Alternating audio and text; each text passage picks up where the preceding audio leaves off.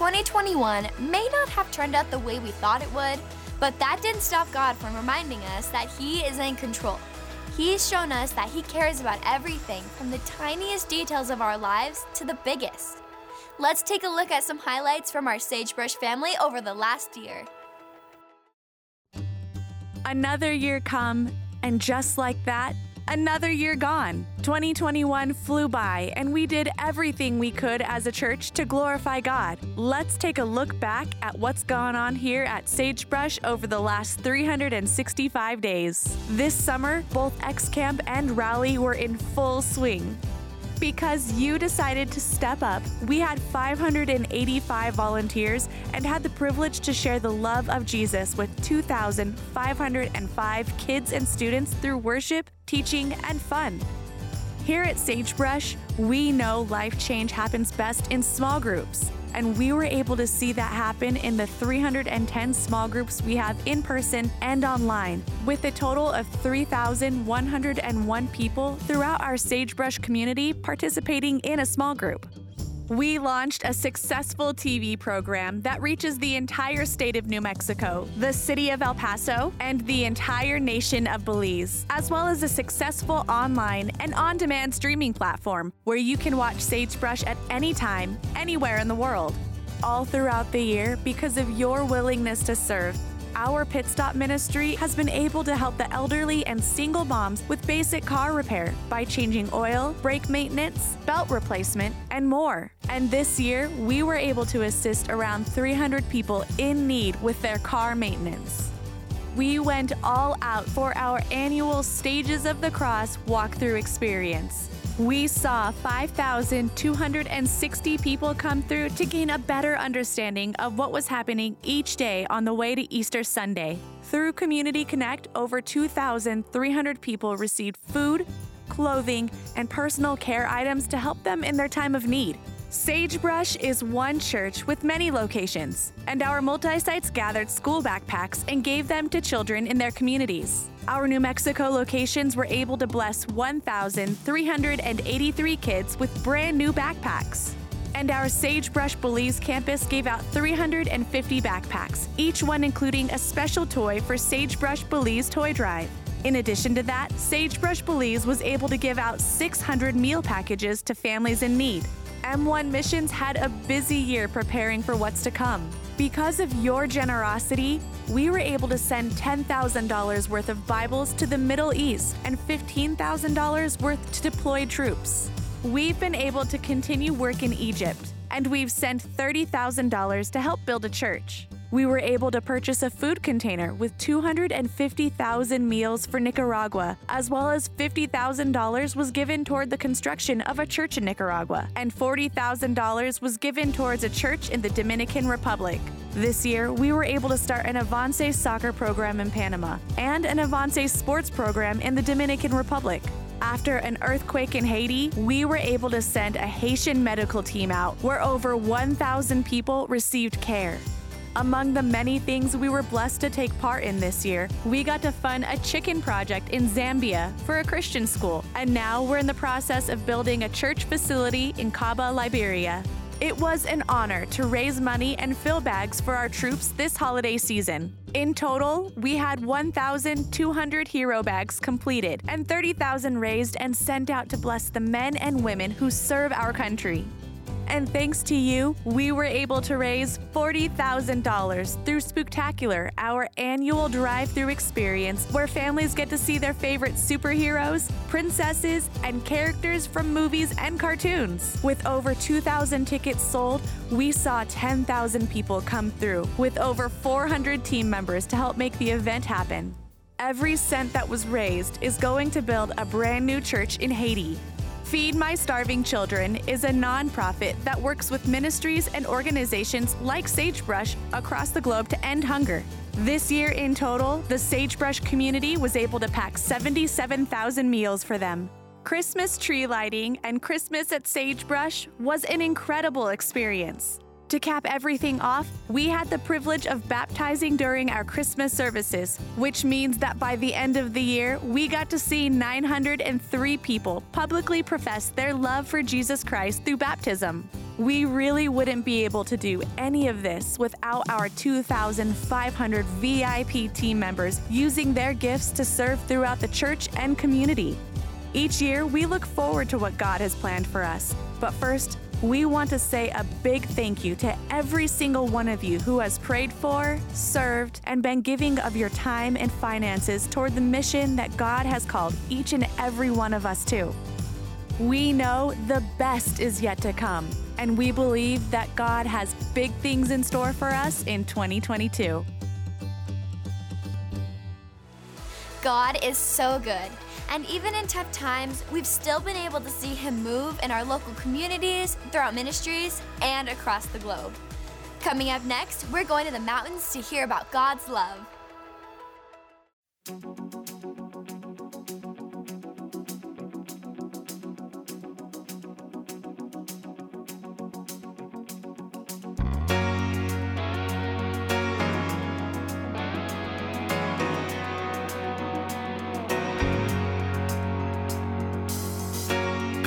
Walking the wayside, lost on a lonely road. I was chasing the high life, trying to satisfy my soul. All the lies I believed in left me crying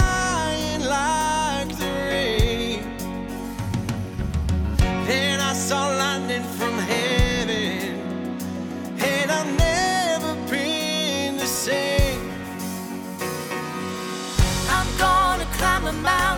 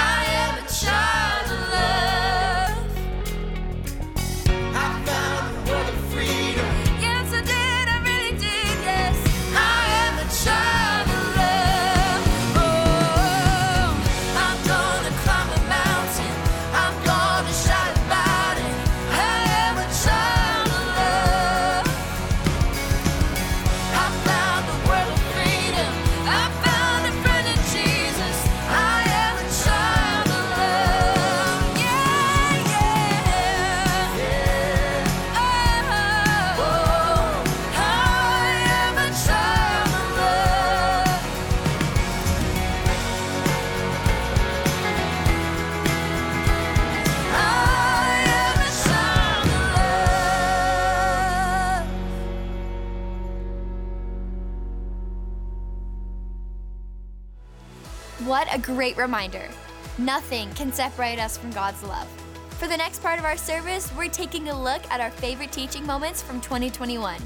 Make sure to check out full teachings at sagebrush.church/watch or go to sagebrush.church/services to view times for in-person, online, and other TV times.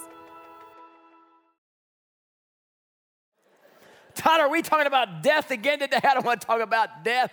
I want to talk about life. Nobody wants to talk about death. Years ago, there was a song came out by Dave Crowder says, Everybody wants to go to heaven, but nobody wants to die. But we all know that that day is coming, right? Every once in a while, I'll get a shot to the ticker, a kind of a reminder that I'm getting older and getting closer to Jesus than ever before. I turned 50 just a few years ago, turned the big 5 50. That's what I turned. I turned 50. What's the benefit in turning 50? I don't know. I was hoping you might have an answer to that question, to be honest with you. I have no idea what the benefit is in turning 50, other than the fact that you get to have a colonoscopy. That's what you get when you turn 50. Now, some of you are over the age of 50 and you have put off getting your colonoscopy. Would you please do your pastor a favor? Put down your stubbornness and your pride and go and get yourself a colonoscopy. We want you here on this earth as long as God wants you on this earth. And don't be stupid and not get a colonoscopy. So here I am. It's time for me to get a colonoscopy. My wife said, Well, you turned 50 now, so you get a colon. Yay, colonoscopy. Well, it came in a box in the mail, you know, and, and you have to consume all this the day before you have the actual colonoscopy. Preparing for the colonoscopy is worse than the actual colonoscopy. So I began to eat the stuff that was in there. There was a bunch of laxatives. I had four different laxatives that I had to eat. And then there was a 64 ounce bottle of fluid I called liquid death. That's what that basically was. And I drank all that down. Now, a couple of pieces of advice as you're preparing for your colonoscopy. Number one is never trust a fart. All right, that's the first one. Don't trust it. Not even a small one. It'd mess you up. I'm just saying, man, don't do it. Don't do it okay? The second thing is, is after you've had the laxatives and you drank the, the fluid, the death fluid, don't go shopping, okay? Don't do that. Stay, stay at home. Stay near the bathroom, okay? Because when it hits you, about two, three hours later, it hits you. It hits you hard. So I remember sitting there and making noises that I'd never made before in my entire life.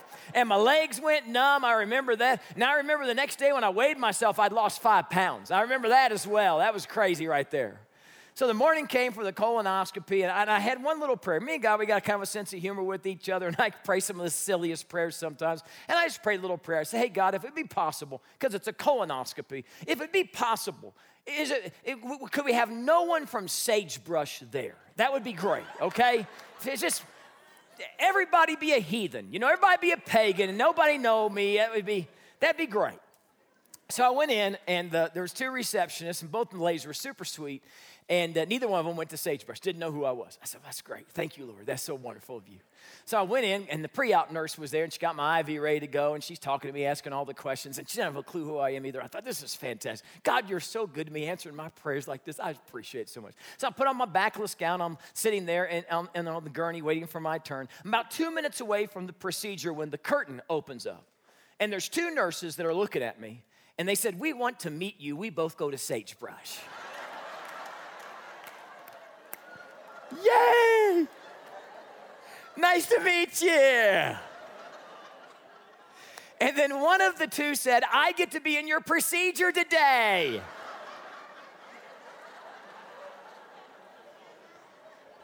Now, I found out later on that my wife had prayed that someone from Sagebrush would be in the procedure because she thinks I get better medical care when a sagebrusher is taking care of me. I don't know about that. All the medical professionals have been nothing but great to me, but those two ladies were sweet as they could be. And so one of them got to be a part of my procedure. So they know me in a way no one else does, okay?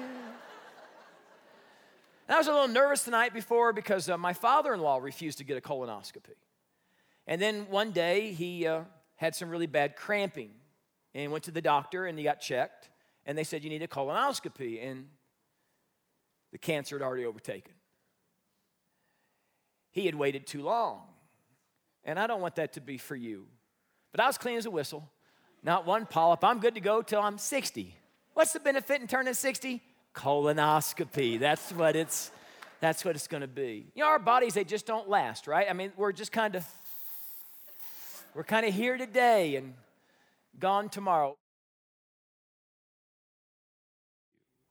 But God being for you, can you imagine if we just took that one phrase and we just repeated it in our mind again and again and again this next week? How it could change the whole trajectory of our life? Some of you are going to be going to work this next week and you got a hard week ahead. You got projects, you, you have deadlines, you, you have a boss that's difficult, you have coworkers who are difficult. You're walking into a meeting and you don't even know how, for sure how that meeting's going to go. Wouldn't it be encouraging just to remember that God is for you? Some, some of you are teenagers, some, some of you are college students, and as this semester comes to a close, you're getting closer and closer to the tests that really matter, the ones that really going to make your grade and you're stressed out and you're anxious and you're a little bit overwhelmed. Isn't it comforting to know that God is for you? Some of you are parents today. And, and, you're struggling to have that conversation that you know you need to have with your teenager. God is for you in having that conversation. Some of you are just absolutely exhausted because the kids are fighting once again and you just feel like you don't have any strength anymore. God is for you. God is for your marriage being everything that you hoped that it would be. God's for that dream that He placed inside of you to actually become a reality. God is for you to make the impact with your one shot at life that He has for you to make. God is for you in every manner, in every way, in every circumstance. God is for you. But is that what we really focus on? Let me go to the big board and let me show you what most people focus on today. You've heard it said to yourself, or others have said this, that your ugly past can never be forgiven. But is that true? Because the Bible says in Romans 8 1, there is therefore now no condemnation for those who are in Christ Jesus. Why is that? Because God is for you. How about this one?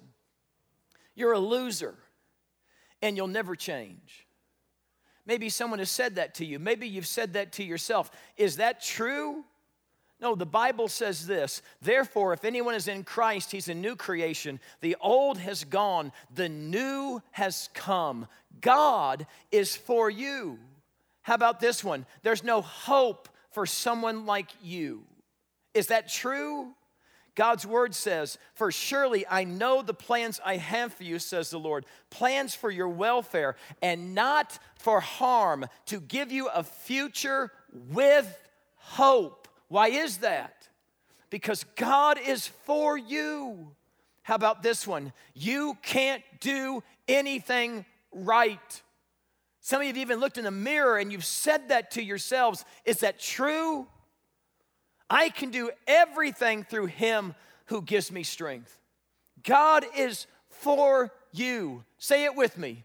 God is for you. Turn to the person next to you. Say it with me. God is for you. Do you believe that? How about this one? You'll only give up in the end. You don't have what it takes. You don't have the stamina. You don't have the perseverance. You can't do it. Is that true? Psalm 54 4. Surely God is my help. Isn't that a great verse? The Lord is the one who will sustain me. God is for you. How about this one? God will abandon you like everybody else has. What's the truth? Jesus said, And surely I'm with you always to the very end of the age. God is for you. If you're taking notes, write this down. God is fiercely loyal to you. If you have confessed your sins, your sins have been washed away as far as the east is from the west. He remembers your sins no more. And you have now become a child, the King of Kings and the Lord of Lords. You are his son. You are his daughter. You are a prince. You are a princess. And God is loyal, fiercely loyal for you because God is for you. Listen, you can worry or you can trust God. And Paul says, I'm going to trust God because God's big enough. He can handle this. Do you believe that God's big enough to handle what you're facing? See, a lot of us, a lot of us don't. And That's why you worry all the time. How big and bad is your God? I remember years ago, I was at a, a movie with my in laws. All my in laws came into town at one time. It was quite the, was quite the time. And uh, they, all, they all came, and I said, Well, let's go to a movie. We'll go to a movie. We went to Cottonwood Mall, and we went to a movie. And afterwards, when you get done with a movie, two hours long, you gotta go to the bathroom. That's what you have to do. And so we headed for the bathroom. There's a lot of congestion, people coming and going from the bathroom. And my father in law, uh, who's kind of oblivious, just the nicest guy you'd ever meet, but just kind of oblivious, uh, he bumped into a kid who was about 21, 22 years old. He didn't mean to, it was just a lot of congestion going on. And uh, my father in law thought so little about it that he just kept on walking to go to the bathroom. But the kid who got bumped into was offended. And he began to curse at my father in law and yell at him and scream at him and use all these four letter F bombs all over the place. And my father in law is like, I don't care. And he just kept walking. And I thought, you got to be kidding me. You're 21, 22 years old, and, and you're talking trash to a 70 year old man. I mean, get a life, would you? So I didn't think anything of it. He, he didn't care. He walked on in. Well, my problem was, was my brother in law, who was about the same age at the time, his name's Andrew, he got really mad. And he got in the guy's face. And he starts telling that guy off. I can't believe you talked to my dad like that. You have proper respect for your elders. On, on, on, on. And so this guy's chawing over here, and this guy, Andrew's jawing over here, and they're getting closer and closer. And I thought they're to kiss, was what I thought they were to do. You ever notice two guys, they start over here and then they end up right here in each other's faces? That's what happens, right? They get as close as they possibly can. And I think, oh man, Andrew, I can't believe you. It's just let, it's a small offense. Just let it go, man. But he wouldn't let it go. He just wouldn't let it go. Well, then it got worse because two of the guy's friends came out and stood behind him. I said, That's not good. I mean, that's three on one right there, you know. Andrew's got himself a big problem, I'll tell you what. I'll tell you about that. One of the things you need to know about me, if you don't know me very well, is I'm extremely loyal. If you're my friend or my family member, I will do anything for you. And I will stand by your side even when you're stupid. And so Andrew's giving it, these three guys are giving it now to Andrew. And so I said, All right, it's on. so I go, I stand next to Andrew, and I'm thinking, Smith and Wesson, do your work right now, man. Let them know guns are available right now. And I'm thinking, I'm thinking at this point in time when they see my mammoth pythons, that at that point in time, they're just gonna say, Oh, we're so sorry, we didn't mean to say anything. But they didn't. They kept going. And I thought, well, this is just great. Thanks a lot, Andrew. Tomorrow's newspaper headline Local pastor gets in fight with punk kids. Thanks a lot. Now I was nervous. I was worried. I was concerned. But then I saw in my peripheral my other brother in law. His name's Matt. Matt is six foot four, plays college football at the time. Solid muscle. He's an FBI agent today. Nobody messes with Matt. And Matt stood next to me.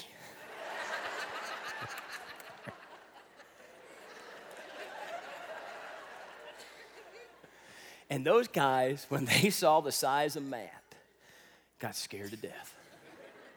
And they apologized and they walked away. And I thought, yeah, you better apologize. when you're in the, the presence of someone powerful, it gives you confidence, doesn't it? Paul says, Listen, I'm in, the, in this jail cell, but you know who's sitting right next to me? God Almighty. I'm in the presence of God Almighty, and nothing is impossible with Him. Nothing is too difficult for Him. So why would I be worried? Don't I believe that He is in control? Don't I believe that He can take care of me? Paul says, I'm not to waste my time with this silly stuff. Either you're to worry and make yourself sick, or you're to trust God. What's it going to be for you? Because I know what you say, because you say the same things I say. But then when push comes to shove and something's out of your control, do you trust Him or do you worry? So Paul says, Listen, I'm not to do it. I, I got someone far greater than, than anything I've ever dreamed or imagined. He can handle that. I'm going to give it to him. I read, I read a very convicting story this past week about a guy by the name of Joseph, Joseph Merrick. Joseph was born with severe physical deformities.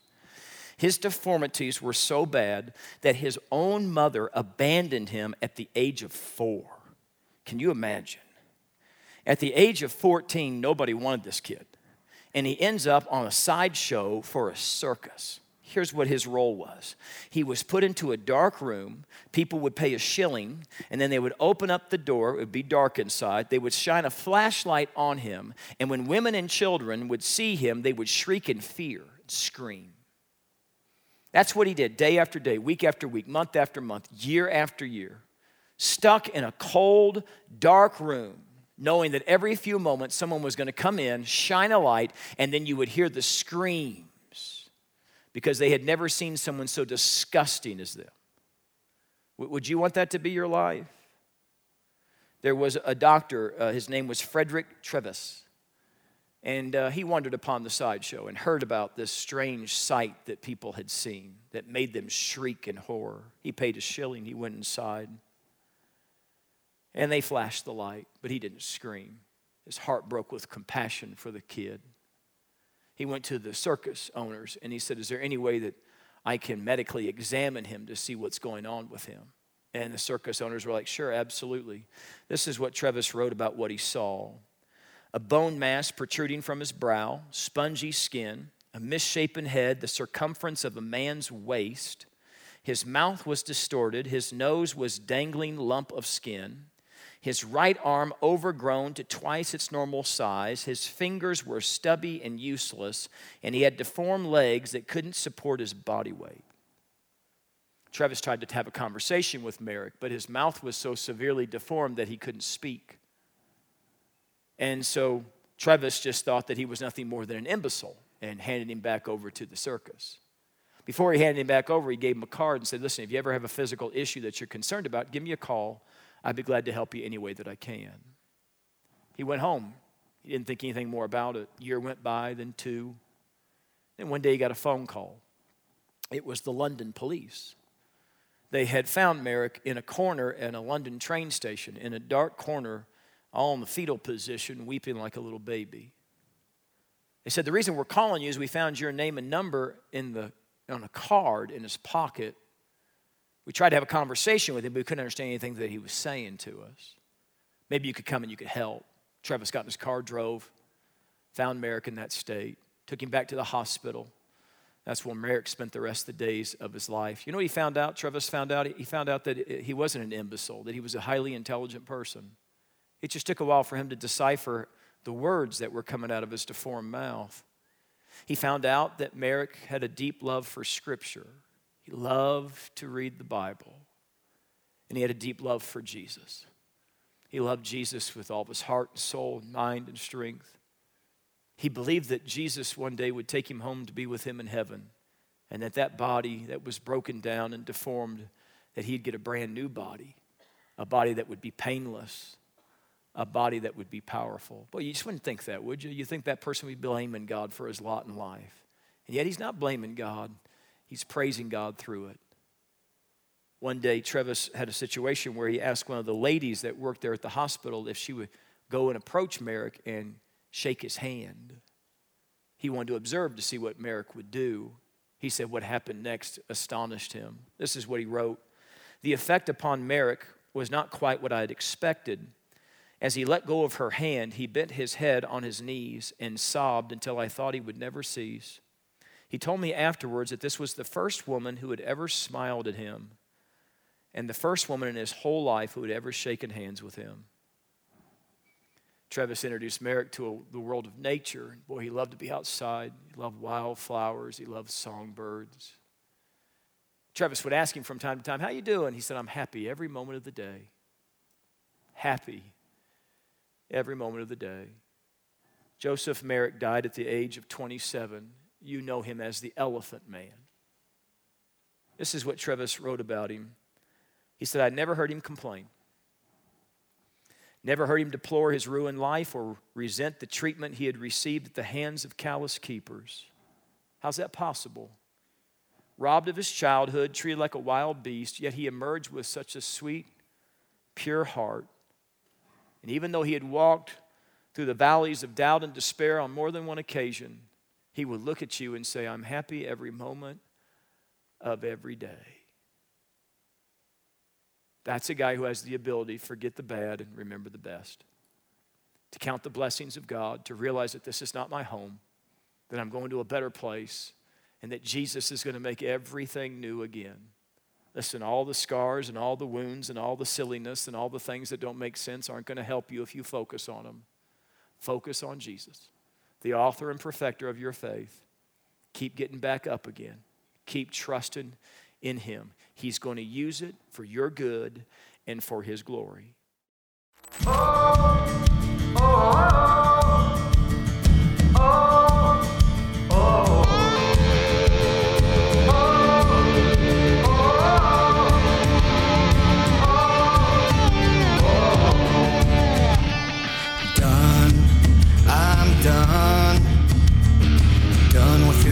Said I was. Free. I'm free. But he don't have a hold on me. No, I'm not gonna cower. I'm not gonna flinch. I'm not gonna run from this. I will stand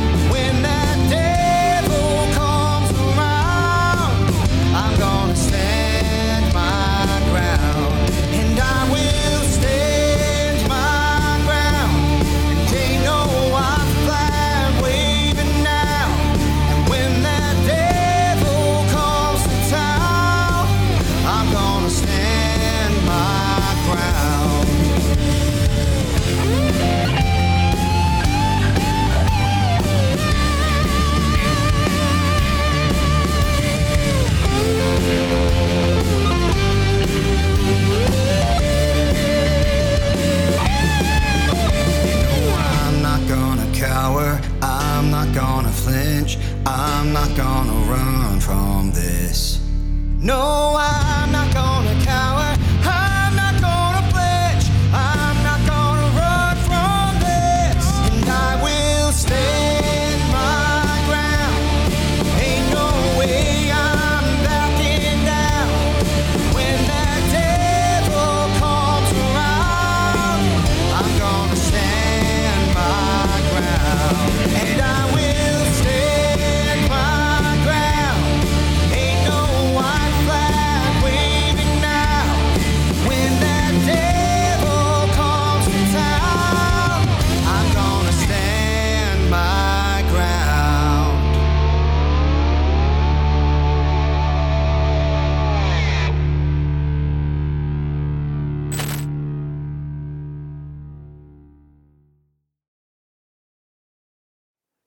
how do we get more out of the Word of God?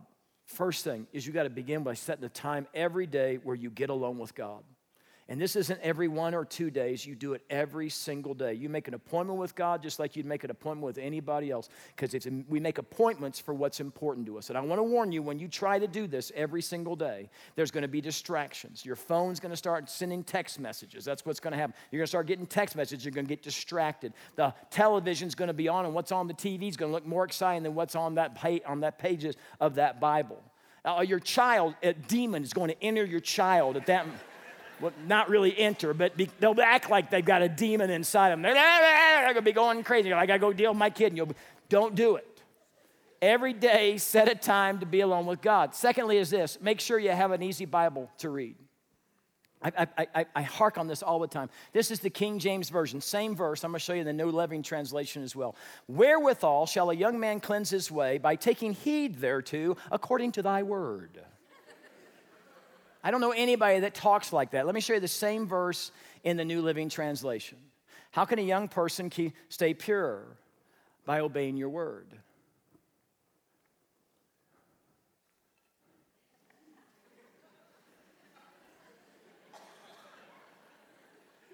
Seriously? Some of you got old Bibles. You, you've tried to read them and they don't make any sense to you. Get a new living translation of the Bible. It's easy to read, it's easy to understand. And then and start in the right place. Uh, some of you started reading the Bible after week one. You, you felt so compelled and you started in Genesis. And you said, What's wrong with that? That's how you read a book. You start at the beginning of the book, that's how you read it. Did you forget that the word Bible means books? These are 66 different books. Now, there's nothing wrong with Genesis. My daughter and I, Cami, we just finished reading Genesis just the other day. It's a wonderful book. I want you to get to know Jesus. I want you to read one of the Gospels Matthew, Mark, Luke, or John. You say, How do I remember that? Luke. I am your father. See? You go to the Sagebrush app, you open it up, hit the Bible icon on the bottom, and then you go to the New Testament reading plan. I put that together for you. And all you do is you start with Luke, and when Luke chapter one, that's your goal, one chapter a day. You read Luke chapter one, and then that passage will disappear, and you'll see, you'll never lose your spot, all right? So start in the right place. Don't try to read too much too fast. When you sit down for dinner with your family and the, the meal has been prepared and it's been served, do you look around the table and go, one, two, three, go? And and you try to eat. No, you take your time, you enjoy every bite, right? Please tell me that's how you do it, right? Don't try to just get through it. I know people at church read the Bible. I got to read the Bible.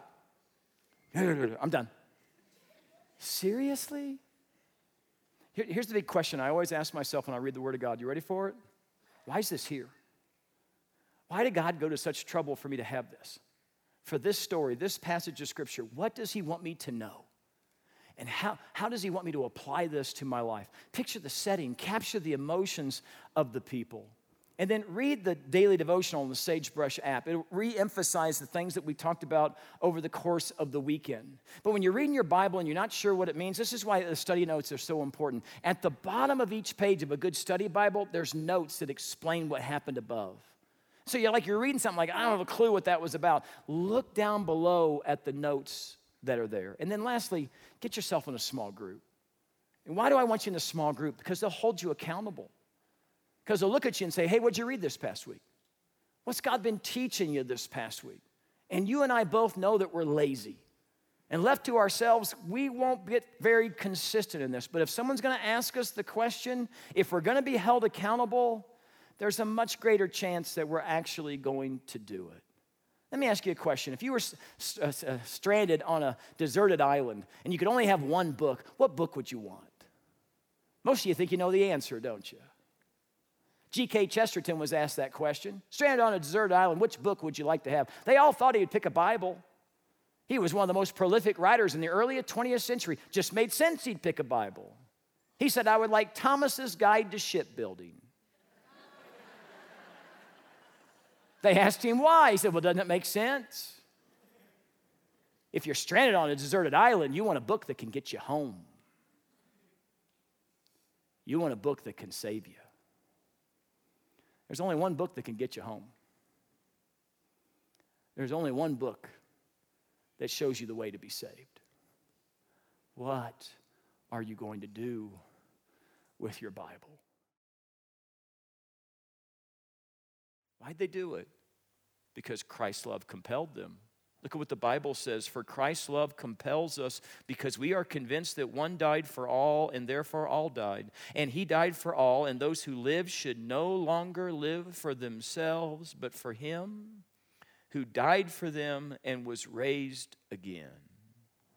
Jesus died for me rose again for me. I'm going to live my life for Him. I'm going to leverage my life for Him. He has changed everything about me. And I've got to share it with everybody that I know. That's the reason, right? That's your reason. That's why you're the church. And what's your reward? Well, the Bible says that even when you offer a cup of cold water in His name, that He will reward you for that. It's going to be a day, and we'll talk about it in a few weeks, but it's going to be a day for the Christian where you're going to stand before Jesus, and it's not going to be a, a, judgment where you're being condemned. It's going to be a judgment where you're rewarded for the acts of mercy that you did in His name, for the way you leveraged your life for something bigger than yourself. God Himself passes out the rewards. He doesn't allow angels to do that, He does that. What's your reason, friends? Why are you living the way you're living? What's your reward? Are you living a significant life? Are we truly leaving a legacy behind? I think it'd be fun if we could go back 2,000 years ago to the very first century, the very first church in Rome during that time. And we could interview some of the people on the street. We'd say, listen, 2,000 years from now, who will people be still be talking about during your generation?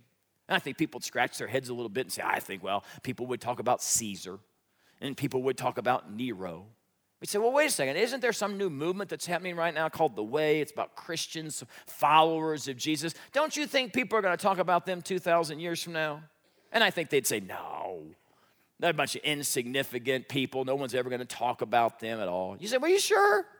They're pretty impressive people. I've heard about some of the leaders of their church, Peter and Paul. And there's some neat ladies in there, Mary and Martha and so many others. You sure nobody's going to be talking about them 2,000 years from now? And I think they would look at you and say, I'm telling you right now, no one's going to talk about them. They're always getting themselves in trouble. They're always being thrown in jail. They're up against the Roman Empire, for pity's sake. And here we are 2,000 years later. And isn't it interesting that we name our kids Peter, Paul, Mary, and Martha? And we name our dogs Caesar and Nero.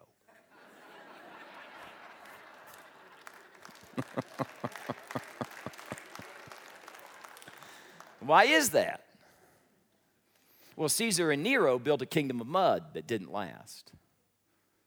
Peter, Paul, Mary, and Martha built the kingdom of God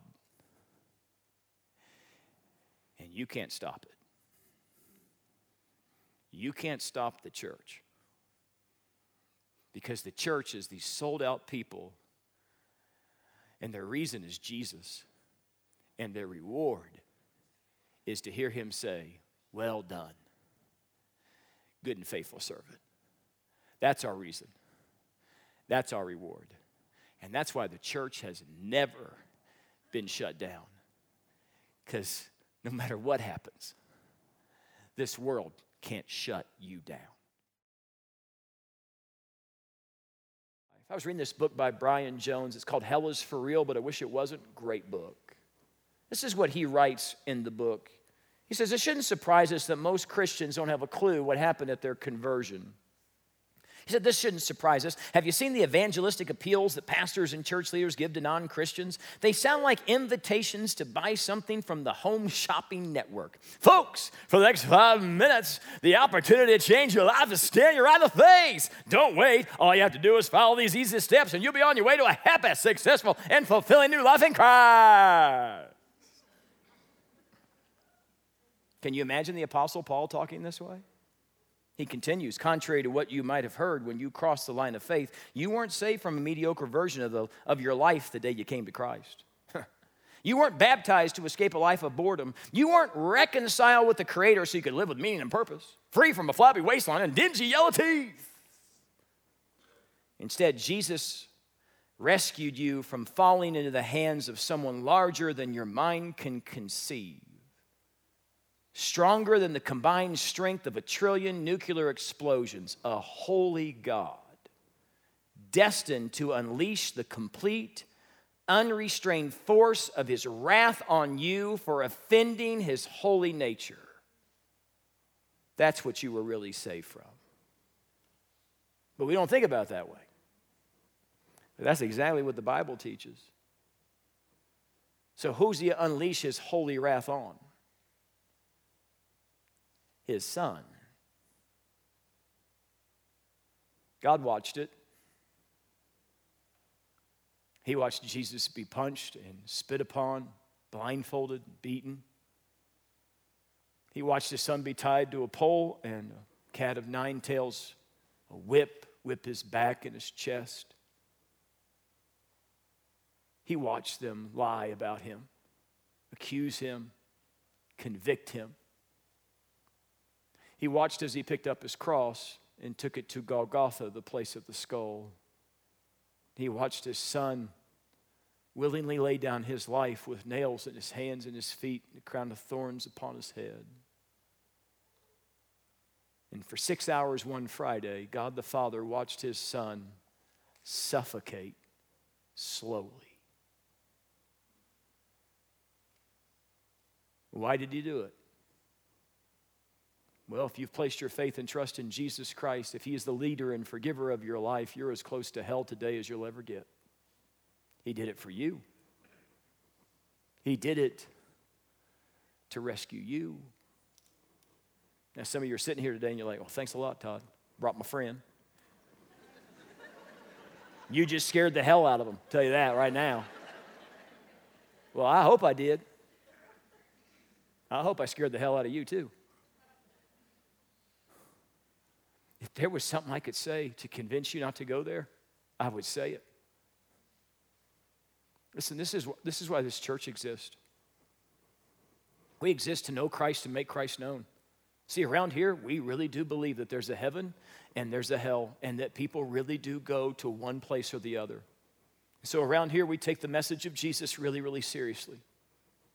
And so we learn the message of Jesus, we share the message of Jesus, and we share it to the best of our ability because we understand what's at stake. Your eternity is at stake. So I got to ask you a question. Do you know for certain that when you breathe your last breath on this earth, you'll breathe your first breath in heaven? Do you know where you're going? Because if you don't know where you're going, it's not safe for you to die. Do you know? Have you been running away from Him? Have you been pushing him away? You're running away from love. You're running away from peace. You're running away from purpose. You were made by God, for God, to have a relationship with Him.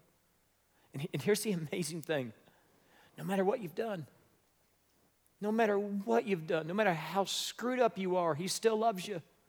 And he's still extending his hand to you to have a relationship with you. He wants to prepare a place for you in heaven so that you will never be apart from him ever again. But if you say, Get that hand out of my face, I don't want anything to do with it, don't be surprised when he says, Depart from me. I never knew you. And it just doesn't have to be that way. Friends, let this be your wake up call.